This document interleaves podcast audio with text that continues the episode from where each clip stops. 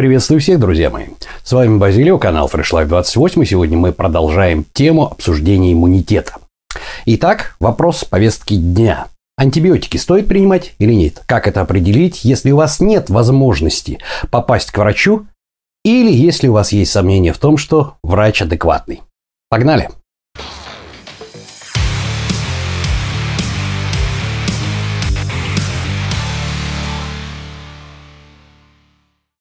Что ж, друзья мои, в любом случае я еще раз хочу вам напомнить. Не занимайтесь самолечением. И даже если у вас есть сомнения в адекватности вашего лечащего врача, постарайтесь найти нормального.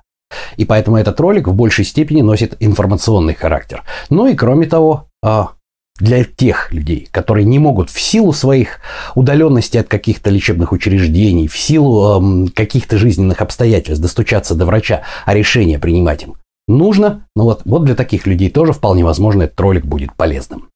Что же, поехали. В прошлом ролике мы рассмотрели работу иммунной системы вкратце. Клетки иммунной системы, что это такое, что такое специфический, неспецифический иммунный ответ. И сегодня давайте-ка рассмотрим вариант того, что мы с вами заболели. Значит, большим жирным шрифтом выделяю, подчеркивая красным маркером и обращая ваше внимание, друзья мои. Значит, мы сейчас не рассматриваем вариант того, что у вас онкология терминальной стадии, упаси господи, да, облучение радиации или еще подобные болезни, которые точно так же могут повлиять на результаты анализов, о которых мы сегодня будем говорить. Мы с вами рассматриваем вариант, что вы, в принципе, абсолютно здоровый человек, который вдруг начал кашлять, сопли рекой и прочие-прочие прелести. Вот в таком случае нам необходимо решать, каким же образом надо лечиться. Что же у нас, соответственно, происходит с нашим организмом и какие лекарства, которые нам назначил врач, стоит принимать, а в каких, может быть, придется усомниться искать хорошего врача. Да? Итак, будем считать, что причиной нашего заболевания могли явиться вирусы или бактерии. Это очень и очень большая разница. В двух словах так. А бактерии – это практически простейший живой организм одноклеточный, у которого есть свой обмен веществ, соответственно, ядро, цитоплазма, она умеет делиться. Совсем другое дело вирус. Вирус – это такая штуковина, которая без клетки не живет. Ученые до сих пор спорят, считать ли вирусы живыми организмами или считать их неживыми организмами, но так или иначе отличает их то, что они значительно меньше по размерам, но вот и отличает их то, что у них нет обмена веществ. То есть нет цитоплазмы, нет ядра, структура вируса, она немножко другая. И попадая в клетку, вирус начинает размножаться, поражая эту клетку, которая приводит, соответственно, либо к гибели клетки, либо к тому, что эта клетка начинает продуцировать копии вирусов. Вот такая вот у нас история с вирусами. По размерам вирусы, как правило, значительно меньше, чем бактерии. И вот от того, поскольку речь сегодня идет об антибиотиках, какого рода у нас есть заболевание бактериального, или вирусного. Вот от этого зависит, стоит нам принимать антибиотики или не стоит. Потому что антибиотики – это группа препаратов, которые действуют только на бактерии. Иными словами, если мы заболели вирусным заболеванием, у нас нет никакой бактериальной инфекции, а мы начинаем принимать антибиотики, мы нанесем организму большой-большой вред. И сейчас расскажу почему. И совсем другое дело. Если у нас бактериальная инфекция, нам совсем-совсем что-то хреново, а мы продолжаем лечиться так же, как при собственно говоря, вирусном заболевании. Обильное питье, увлажнение, проветривание. При таких случаях бывает так, что без антибиотиков уже не обойтись. Потому что еще до изобретения, благодаря разгильдяйству Александра Флеминга, да, врач, который изобрел, собственно говоря, ну вот антибиотики. Самое простейшее, там какая-то болячка, там воспаление легких, это был практически гарантированно смертный приговор. Ну вот, любая раневая инфекция на поле боя до изобретения антибиотиков, это тоже было практически гарантированный смертный приговор. Вот, и только благодаря тому, что господин Флеминг открыл способность, способность пенициллинов уничтожать бактерии, но вот произошел прорыв в медицине, да, и очень многие болезни, которые ранее считались неизлечимыми и смертельными, стали поддаваться элементарному совершенно лечению. Итак, поехали. Итак, для начала давайте-ка я вам расскажу, почему если мы вдруг в профилактических целях, ну, заболели, почему бы не пропить антибиотиков, да? Ну вот, начинаем делать так, потому что очень многие, очень многие интернет-форумы, всякие мамочкины форумы и так далее советуют пить антибиотики при первом же чихе. И вы знаете, поскольку ко мне очень часто подходит сейчас вот сегодняшний момент, 15 сентября, да, подходят люди и говорят, какой мне антибиотик пропить, что-то я тут чихаю, кашляю, сопли рекой. То есть у меня реально встают волосы на голове дыбом от такой дикости, да. По одной простой причине. Потому что со времен создания первых антибиотиков господином Флемингом прошло очень много времени. И как ни странно, те самые первые антибиотики, которые были изобретены, сейчас уже практически в той форме, в которой они бы существовали, не действуют. В чем дело? А дело в том, что бактерии хитрые, как и вирусы тоже хитрые. И они научились приспосабливаться к действию антибиотиков. Иными словами, есть некий препарат, который уничтожает бактерии. Но часть из этих бактерий научилась мутировать и обходить то оружие, которым антибиотик против них сражается. И, соответственно, у нас появляются вот эти самые новые бактерии, устойчивые к какому-то виду антибиотиков. Это называется резистентность. Таким образом, у нас есть бактерии, которые весьма резистентны к какому-либо виду антибиотиков. Именно поэтому сейчас очень большое количество видов вот этих самых антибиотиков и различного рода препаратов, которые действуют по-разному. То есть классические антибиотики, бактериостатики, еще какие-то, еще какие-то. Значит, о видах антибиотиков ролика я записывать не буду. Это прерогатива уже 100% врачей и фармакологов. Пусть они вам об этом рассказывают.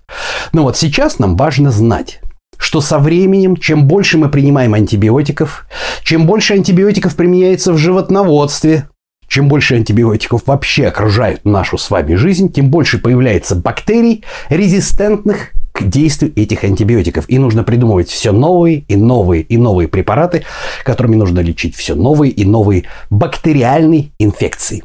Точно так же, как и с вирусами. И вот представьте себе, что вы начинаете принимать антибиотик, а просто так, Хуже не будет. Таким образом, вы какие-то бактерии в вашем организме убьете. Но какие-то бактерии выживут и приобретут резистентность к антибиотику. И случись вам заболеть уже бактериальной инфекцией, такой, которую раньше вы бы вылечили вот этим самым антибиотиком, не пропей вы его в качестве профилактики, а просто так, да?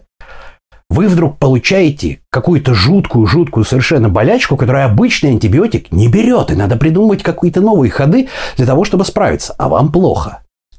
Таким образом, чем больше вы употребляете антибиотиков просто так, тем больше вероятность того, что у вас поселятся бактерии, которые будут резистентны к классическим антибиотикам. И случае с чего вам будет очень трудно, очень трудно подобрать антибиотик. Более того, не дай бог вы этой бактериальной инфекцией заразите кого-то другого. Этот человек вообще ни в чем не виноват. А получается так, что на него тоже эти антибиотики не действуют. Почему? Потому что все кругом начинают пить антибиотики. А, так просто, на всякий случай. Вот это вам классический пример. Кстати, знаете, какая бактериальная инфекция самая-самая злая и поддается хуже всего лечению? Которую вы подцепили, не дай бог, находясь в больничных стенах.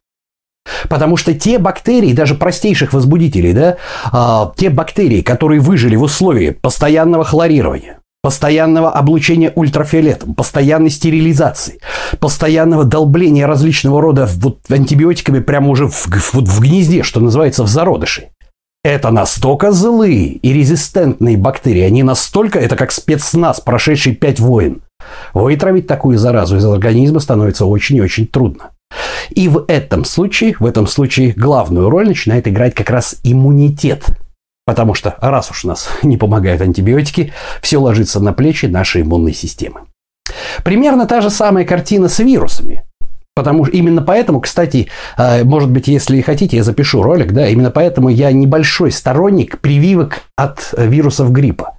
Потому что это практически нереально. Подобрать тот штамм, которым вы можете заразиться, потому что штаммов обычной простуды с каждым годом появляется все больше и больше и больше, несмотря на то, что как Б-лимфоциты после того, как превращаются частично в плазматические клетки, да, и начинают плодить антитела, о чем я говорил в прошлом ролике.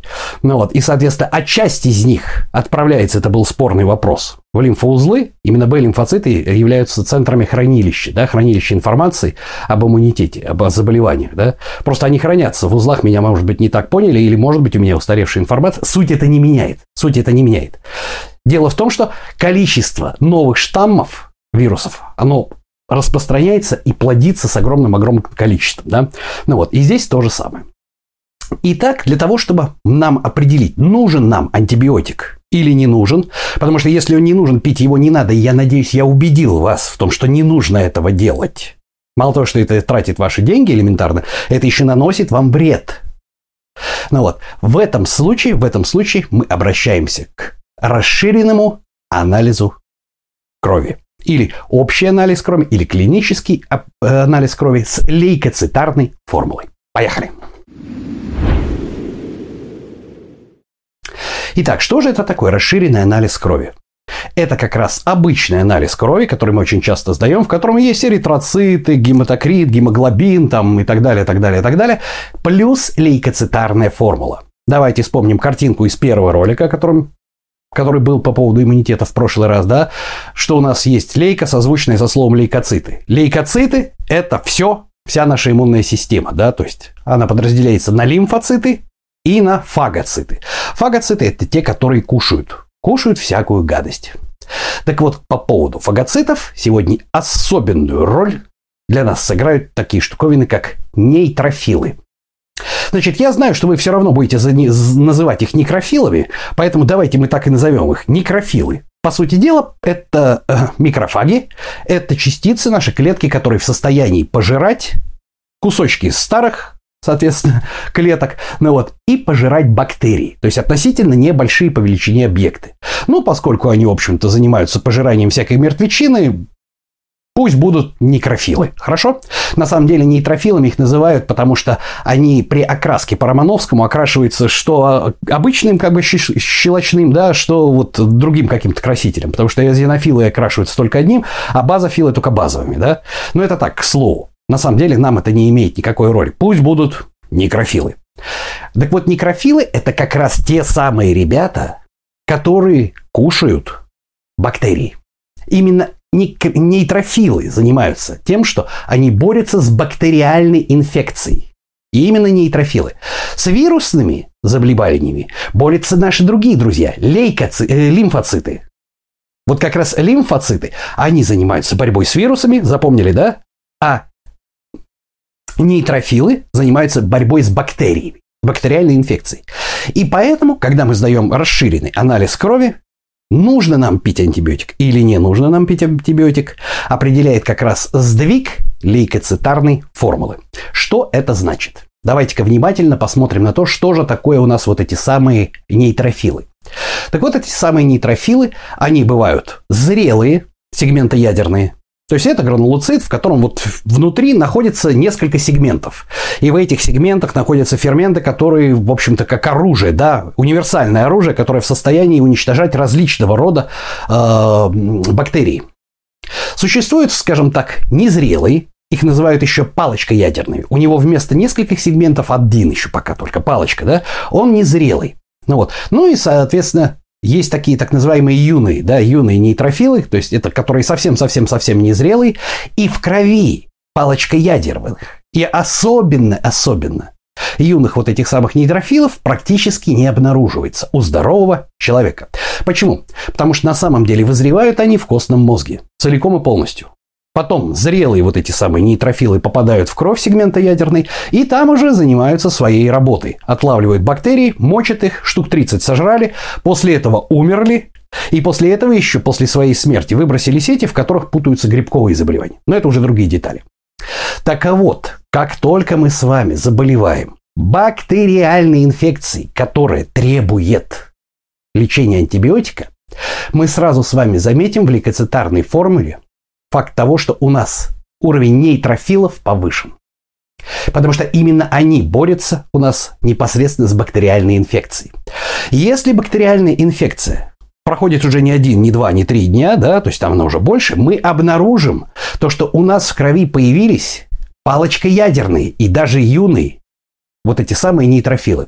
Почему так происходит? Потому что у нас бактерий много, организм с ними борется, и наш организм понимает, что он, собственно говоря, на войну отправил всех зрелых солдат, а воевать-то надо. Ну вот, и поскольку бойцов не хватает, он начинает незрелые вот эти вот юные нейтрофилы, да, ну вот 15-летний капитан, да, то есть там ополчение, ну вот, и палочка ядерные выпускать в кровь, потому что хоть как-то надо бороться. И вот если мы видим большое количество палочкоядерных, значит, мы уже видим о том, что разговор идет о том, что у нас есть бактериальная инфекция, требующая, а, соответственно, э, применения антибиотиков. Ну вот, и эта бактериальная инфекция, неважно какого характера, да, она может быть очаговой, как ангина, да, она может быть, не дай бог, там, какой-нибудь там сепсис, она может быть генерализированной, но у нас есть бактериальная инфекция, воспалительный процесс, да, какой-то очаговый, генерализированный, неважно. Ну вот, и он уже проходит достаточно давно, потому что все, у нас уже нейтрофилы, которые сегментоядерные, они уже, собственно говоря, вышли на войну и воюют, организм чувствует, что их не хватает, и он отправляет на войну палочка ядерные и юные незрелые нейтрофилы.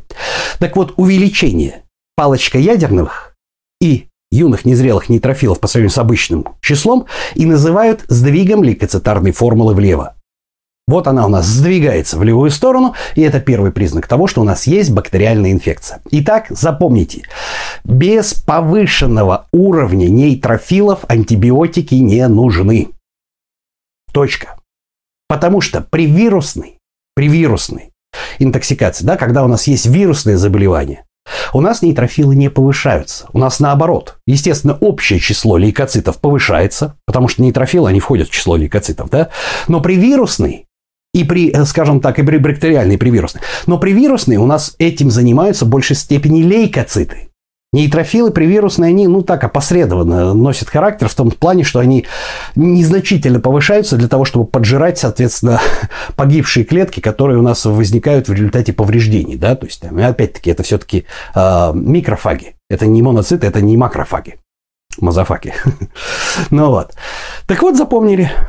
Даем общий анализ крови. Можно, конечно, посмотреть на СОЭ, скорость оседания эритроцитов. Да? Но если вы заболели, если вы чихаете сопли у вас рекой, то 90% того, что скорость оседания эритроцитов у вас будет повышена. Почему так происходит?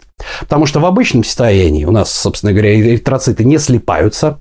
Вот. А когда мы заболеваем из различного рода иммуноглобулинов, кстати, ну вот, из-за фиброластов, еще каких-то белков, эритроциты начинают слипаться в столбики, и, соответственно, они быстрее начинают оседать. И вот этот принцип, Вестергерна, по-моему, да, э, скорость оседания эритроцитов, это показатель того, что у нас есть заболевание, да, у нас есть воспалительный процесс. Но он не показывает, бактериальный он или он вирусный. Он просто показывает, что он есть. То есть это так называемый неспецифический признак.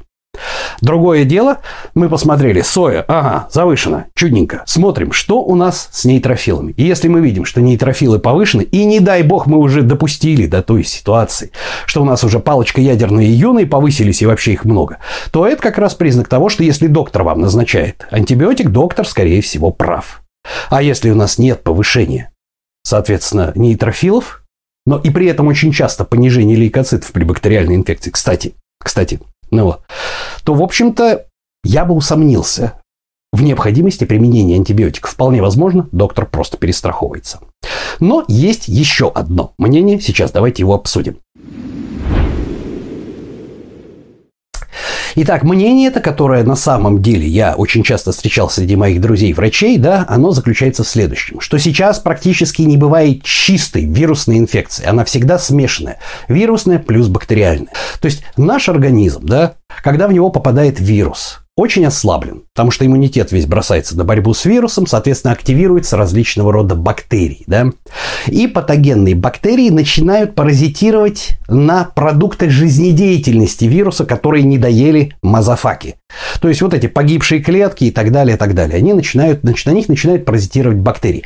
И тут же к вирусной инфекции вторичным образом, она называется вторичной, добавляется, собственно говоря, бактериальная. Но и тут несмотря на то, что это действительно правда, но и тут, несмотря на то, что это действительно правда, до того момента, пока вы не поняли, что за бактерия у вас есть, а это может вам сказать только ваш лечащий врач и хороший врач. профилактически пить антибактериальные препараты, то есть антибиотики, это еще больше навредить. Рассказываю почему. Потому что, как я сказал в самом начале нашего ролика, а, в нашем организме в разных участках живут совершенно разные бактерии, и многие из них оказывают нам пользу.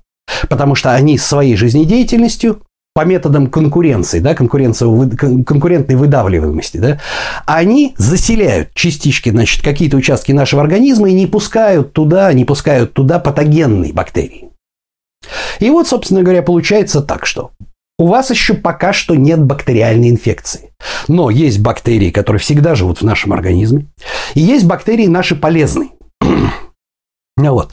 Пока еще у них есть баланс. И вот эти полезные бактерии борются с вредными. И в этот момент, пока еще ничего толком-то не произошло, вы еще не начали кашлять, э, как говорится, и у вас не потекли зеленые сопли, аэробные, анаэробные бактерии, да, там и так далее, или желтые. Ну вот, а вы решили, а, для профилактики, давай-ка я пропью какую-нибудь антибиотику. Ну вот, и начинаете пить антибиотик. А еще ничего не произошло. И что получается? Вы под эту фишку Выкашивать запросто можете выкосить полезные бактерии, которые живут в нашем организме. И в этом случае вероятность того, что бактериальная инфекция вторичным образом у вас появится, и при том еще та, которая устойчива к антибиотику, который вы только-только выпили, она возрастает во много раз. Поэтому даже несмотря на то, что те доктора, которые говорят, что всегда есть вторичная инфекция, да, то есть вторичная бактериальная инфекция, которая появляется на продукты жизнедеятельности вируса.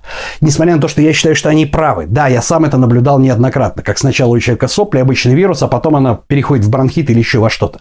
Но пока вы точно не определили, что за бактерия у вас поселилась, не надо профилактически пить антибиотики. Вы нанесете только вред. Вот примерно такая история у нас с нашей расширенной лейкоцитарной формулой, ну вот, с нашими нейтрофилами, которых мы все равно будем называть некрофилами. В принципе, это нормально. Ну вот, запомнить очень легко. Некрофилы – это те товарищи, которые пожирают трупы, бактерии и всякую прочую гадость. ну вот. А вот, вот такая вот у нас история. И вот такая у нас история с антибиотиками. Почему не стоит их лишний раз пить? Потому что это формирует как раз колонии резистентных к антибиотику бактерий. Итак, давайте вкратце повторим. Итак, друзья мои, когда мы заболеваем, я сейчас говорю не о серьезных заболеваниях вроде онкологии, да, сепсиса или туберкулеза или еще чего-то. Когда мы заболеваем обычным, обычной какой-то простудой. То есть у нас кашель, сопли, чих, блин, хреновая температура ломает и так далее, так далее, так далее, да? Важно знать, какой природы у нас заболевание. Либо это бактериальная инфекция, либо это вирусная инфекция. Бактерии – это простейшие одноклеточные организмы. У них есть обмен веществ, у них есть цитоплазма, у них есть ядро, они умеют делиться. Вирусы гораздо более меньше. У них нету цитоплазмы, у них нет ядра, это фактически вне клетки неживые организмы. Без клетки они не существуют. Но попадая в клетку, они ее поражают и заставляют самовоспроизводиться до тех пор, пока клетка не умрет. Или просто уничтожают клетки. Все зависит от вируса. Да?